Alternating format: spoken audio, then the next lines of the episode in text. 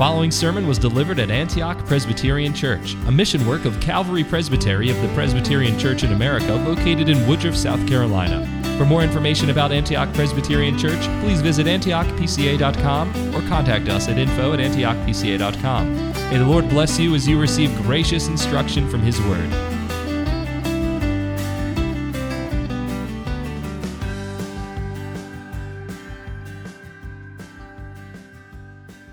Mankind has always enjoyed pomp and circumstance. Mankind has always enjoyed throwing great festivities. They have always enjoyed honoring one another. We can think back to even, even Jesus' day and before that, when, when a general would have gone out and have had, had had a great victory, a great decisive battle that he won. And he would come back victorious and he would parade through the streets. The streets would be lined with people. They would be singing his praises. And oftentimes, the, the spoils of that victory would trail behind him. We think of times when a king was newly crowned. The same thing would happen. That they would, they, would, uh, they would march down the streets of the city that they were to rule and to reign in, and they would be lauded and they would be given praise and honor. And in part, as they were going on this procession, they were, they were kind of giving a glimpse of the kingdom that they would bring.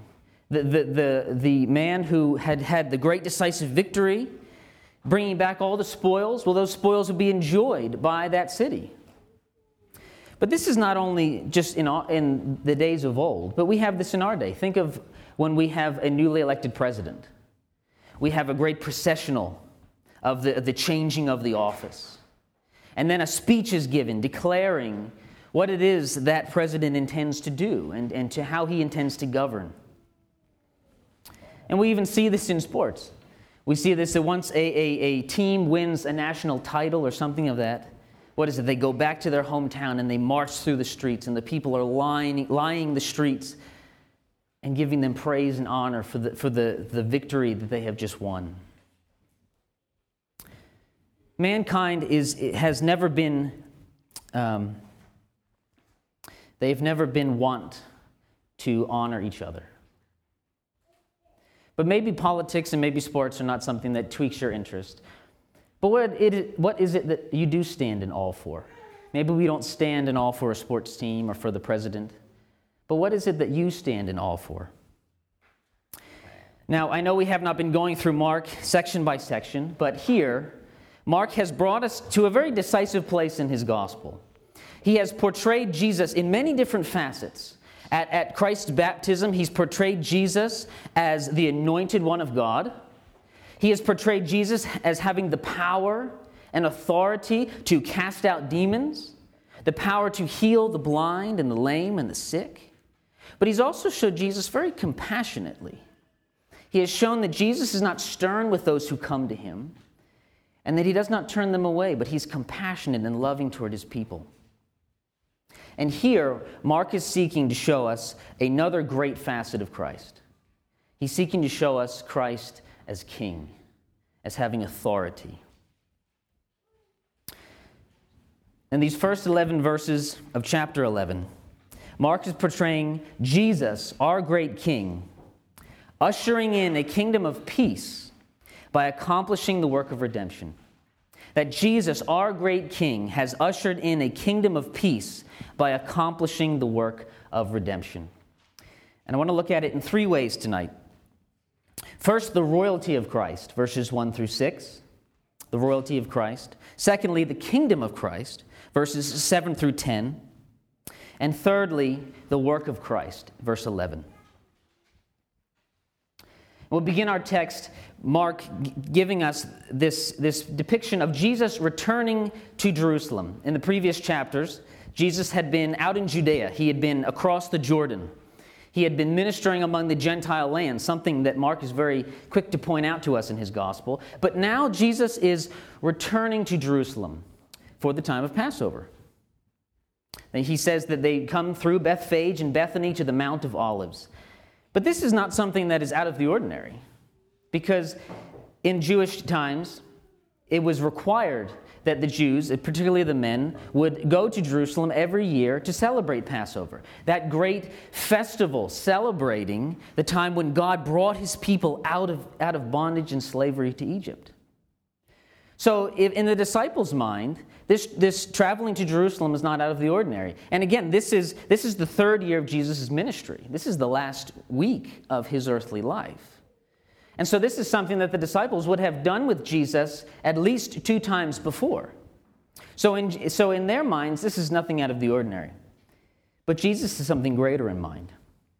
Look at verse 2. He instructs two of them, and he says, Go into the village in front of you, probably Bethany or Bethphage. And immediately as you enter, you will find a colt tied on which no one has ever sat. Untie it and bring it. Jesus has in mind revealing himself.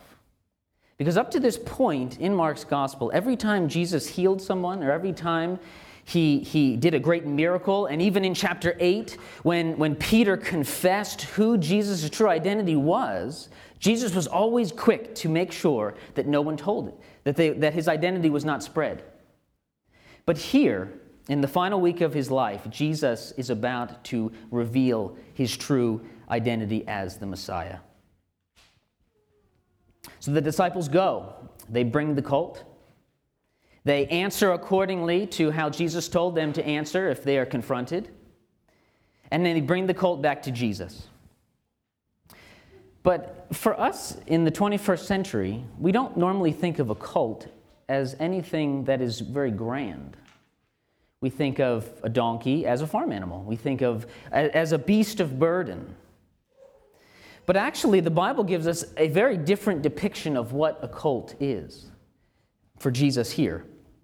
It is a symbol of royalty. That the, that the cult is a symbol of royalty. We see this in 1 Kings chapter 1 when David is passing on his, his, his throne to his son Solomon. We are told that David puts Solomon on his own mule, his own donkey, and has him process into the city. We are even in the law, we are told in, in Numbers and Deuteronomy that a colt that has never worked a day in its life, a colt that has not had anyone ridden on it, was pure and that was able to make, they, the, the Israelites were able to use that pure donkey as a sacrifice to make atonement for sins. So here we're not only given, it's a symbol of royalty and a symbol of purity, but we can trace it back even a little further to, well, let's stop for a minute. Our, our Old Testament passage, what we just read. We have in the prophets, we have, we have Zechariah prophesying to, to the nation of Israel. Now, the context in which Zechariah is prophesying is one of oppression. The people have been oppressed, Israel has been oppressed. They are in a lowly estate. And so, Zechariah prophesying to give them hope, saying, Israel, you will have a king, and that king will come and deliver you. We look at the language in Zechariah 9, and that king will bring peace. He will break the chariots, he will break the spears, the implements of war. But not only do the prophets echo this, but we can trace this all the way back to the patriarchs. In Genesis chapter 49, when Jacob is pronouncing a blessing on his 12 sons, and, and the blessing in which Jacob pronounces upon them is, is a bit of a, a prophesying of their future descendants. And Jacob, as he's speaking to his son Judah, he tells Judah not only that will your brothers praise you, not only will the scepter not pass from between your feet or leave your hand, giving him this distinguished place of kings will come from your line, but also Jacob prophesies over Judah that you will tie your colt to the vine. You will tie your colt to the choice vine. So we have this, this colt, the symbol of royalty, but also the vine, a symbol of blessedness. So Jacob is prophesying over his son Judah that kings will come from your line, your brothers shall praise you, and that the kingdom that your descendants will bring is a blessed kingdom. This should cause us to marvel at God's providence and his revelation. I mean, we see, we see Jesus' triumphal entry not just a whim, but we can trace it back thousands of years. and how God is unfolding his great plan of redemption for his people. And as it is in God's providence, again, Jesus is the son of Joseph, who is the son of David, who is the son of Judah. So again, we can look at this line that, that, that God, through prophesying through Jacob, blessing his son, we can see and trace this line from Judah all the way to David, to Joseph, and now to Jesus. So the Bible gives us a very different image of a cult than what we might think of in the 21st century. That the cult was a, a symbol of royalty, a, sig, a, a symbol of dignity and honor. But Mark is not only trying just to depict Jesus as a king, he's also showing the kingdom of this king. Read with me in verse 7. And they brought the colt to Jesus, and they threw their cloaks on it, and he sat on it. And many spread their cloaks on the road, and others spread leafy branches that they had cut from the fields. And those who went before and those who followed were shouting, Hosanna! Blessed is he who comes in the name of the Lord. Blessed is the coming kingdom of our father David. Hosanna in the highest. Jesus, the colt is brought to Jesus. But not only is, are we given that Jesus is, is king, he's, he's, he's royalty, but also we're given the nature of his kingdom. Just like as, as the president, the newly inaugurated president, makes a speech and tells all the things that he's going to do for his people as he governs. The, the procession as Jesus goes in and the manner in which he goes in shows us the nature of his kingdom. And is two things. I want to look at it two ways. First, it is humble. Humble, three things actually. Humble, it is spiritual in nature, but it is also, excuse me, yes, humble and spiritual in nature. First of all, we look at the manner in which he goes in. The disciples throw their cloaks on the donkey. This donkey, who has never been worked a day in its life, it has never been rode on. And so the disciples make a makeshift saddle for him. So Jesus mounts this donkey, and he, as he's riding, the people begin to see him riding in. And, and, and, this, and we, begin, we can question why would people think this is odd? But really, in the first century, in, in first century Jerusalem, the main mode of transportation was on foot. That, that the donkey, being the symbol of royalty, right, would have been very odd for the people of Jerusalem, and, and the city would have been packed at this point. It would have been very odd to see someone riding into Jerusalem on a donkey.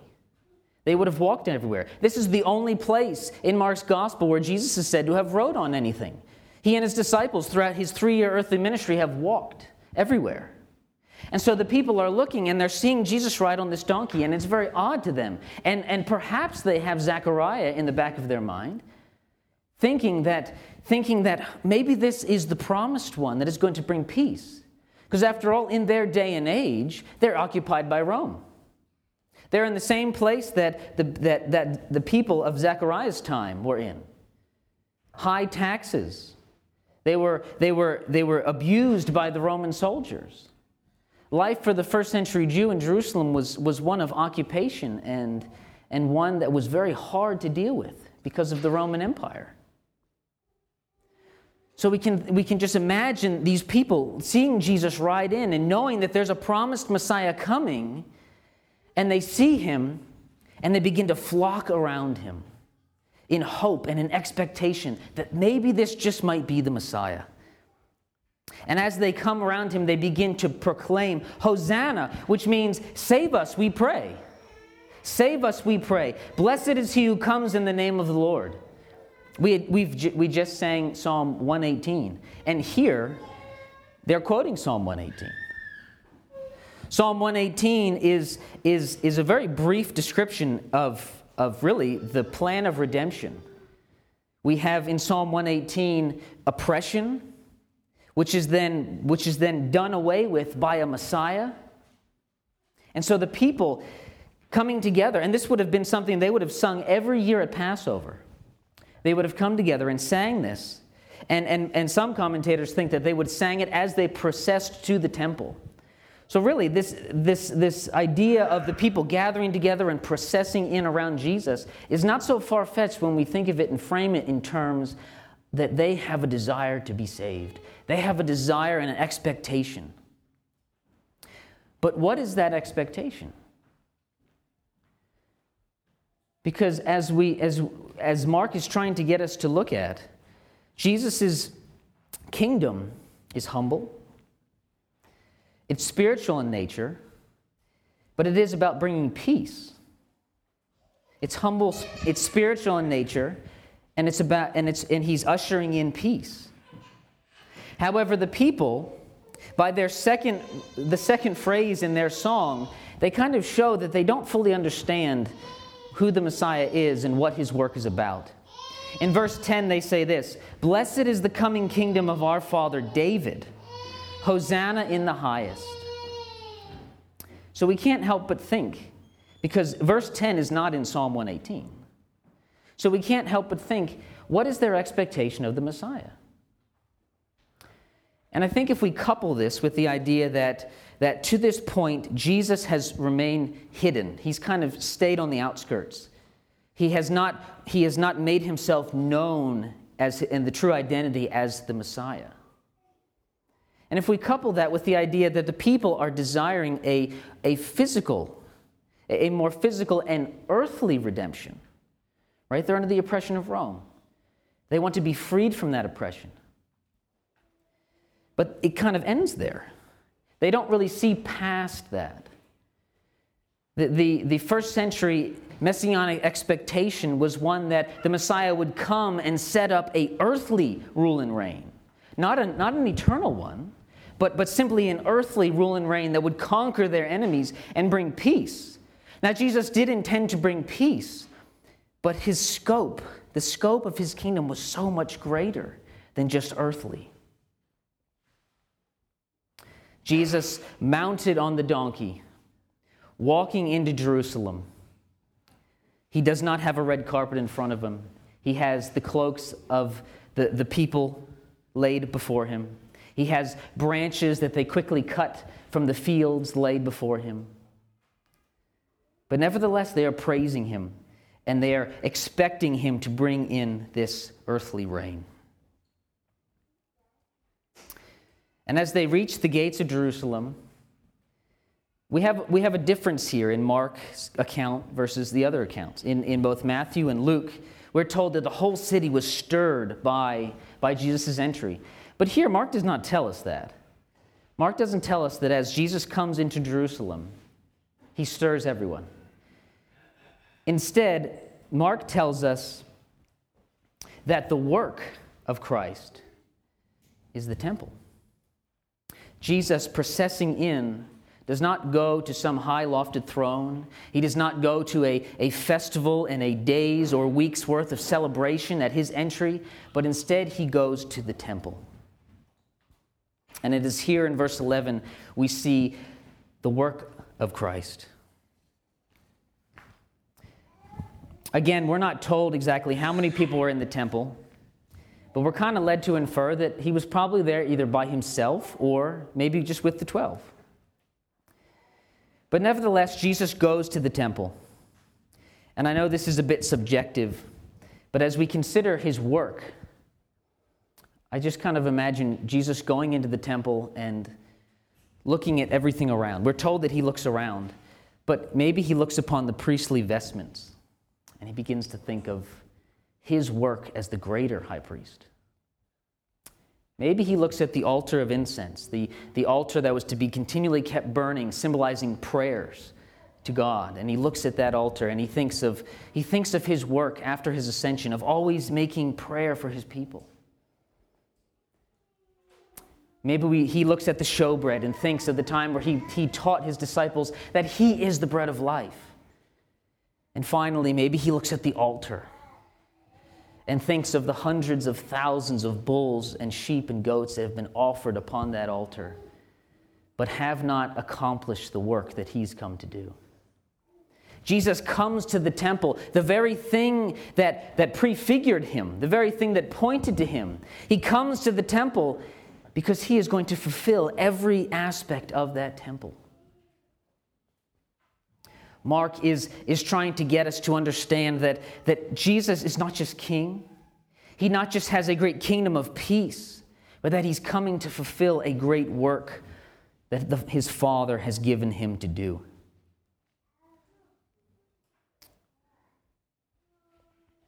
And this really echoes Psalm 118, because Psalm 118 ends in the temple. It ends proceeding after a great victory, and it ends in the temple, and it ends with a sacrifice. It ends with making atonement. It ends with, with praise and supplication going up to God the Father for the great work that He has done. And so we look at Christ and we look at what Mark is, is depicting of us, pic, depicting to us of, of, of Christ as king, as, of, of revealing his true identity as the Messiah, of, of the nature of his kingdom, that it is a kingdom of peace, an eternal kingdom that he's ushering in, and the nature of his work. And when we kind of compare and contrast the, all the kingdoms of the world, all the kingdoms of man that have risen and fallen, and we contrast the kingdom of Christ and what he has done. There's no comparison. We think of, we think of the, the kingdoms and the kings of the earth who exalt themselves, and kings who ascend on high thrones and they are served by others. But then we think of Christ who came humbly, who, who processed into Jerusalem in a humble yet royal manner, but yet has come to complete the work not to be served, but to serve. We see, the, we see the kings of men rejoicing in, and, and, and, and soaking in the praise of men and honor, and, and using their subjects as a way of, of gaining riches. But then we think of the nature of Christ's kingdom and his work and his kingship. And what has Christ done? He came in a humble manner processing through, and he goes to the cross.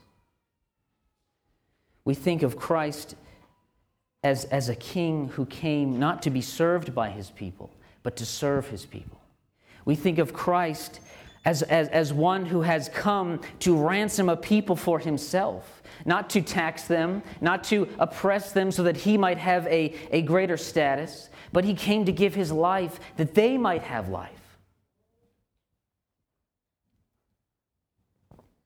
Mark is drawing our attention here to really think about the kingship of Christ. That in this passage, as Jesus has revealed himself as the Messiah, we must, we must wrestle with what, this, what, what it is for Jesus to truly be king. And by way of application, I, I think that it is, we, we can look at it two ways. Because the kingship of Christ should, first of all, it should challenge us. Christ's kingship should challenge us. How is it that you and I are bringing our lives into greater, greater subjection to who Christ is? Do we think and meditate upon what it means for Christ to be truly king? That he reigns supreme over our lives?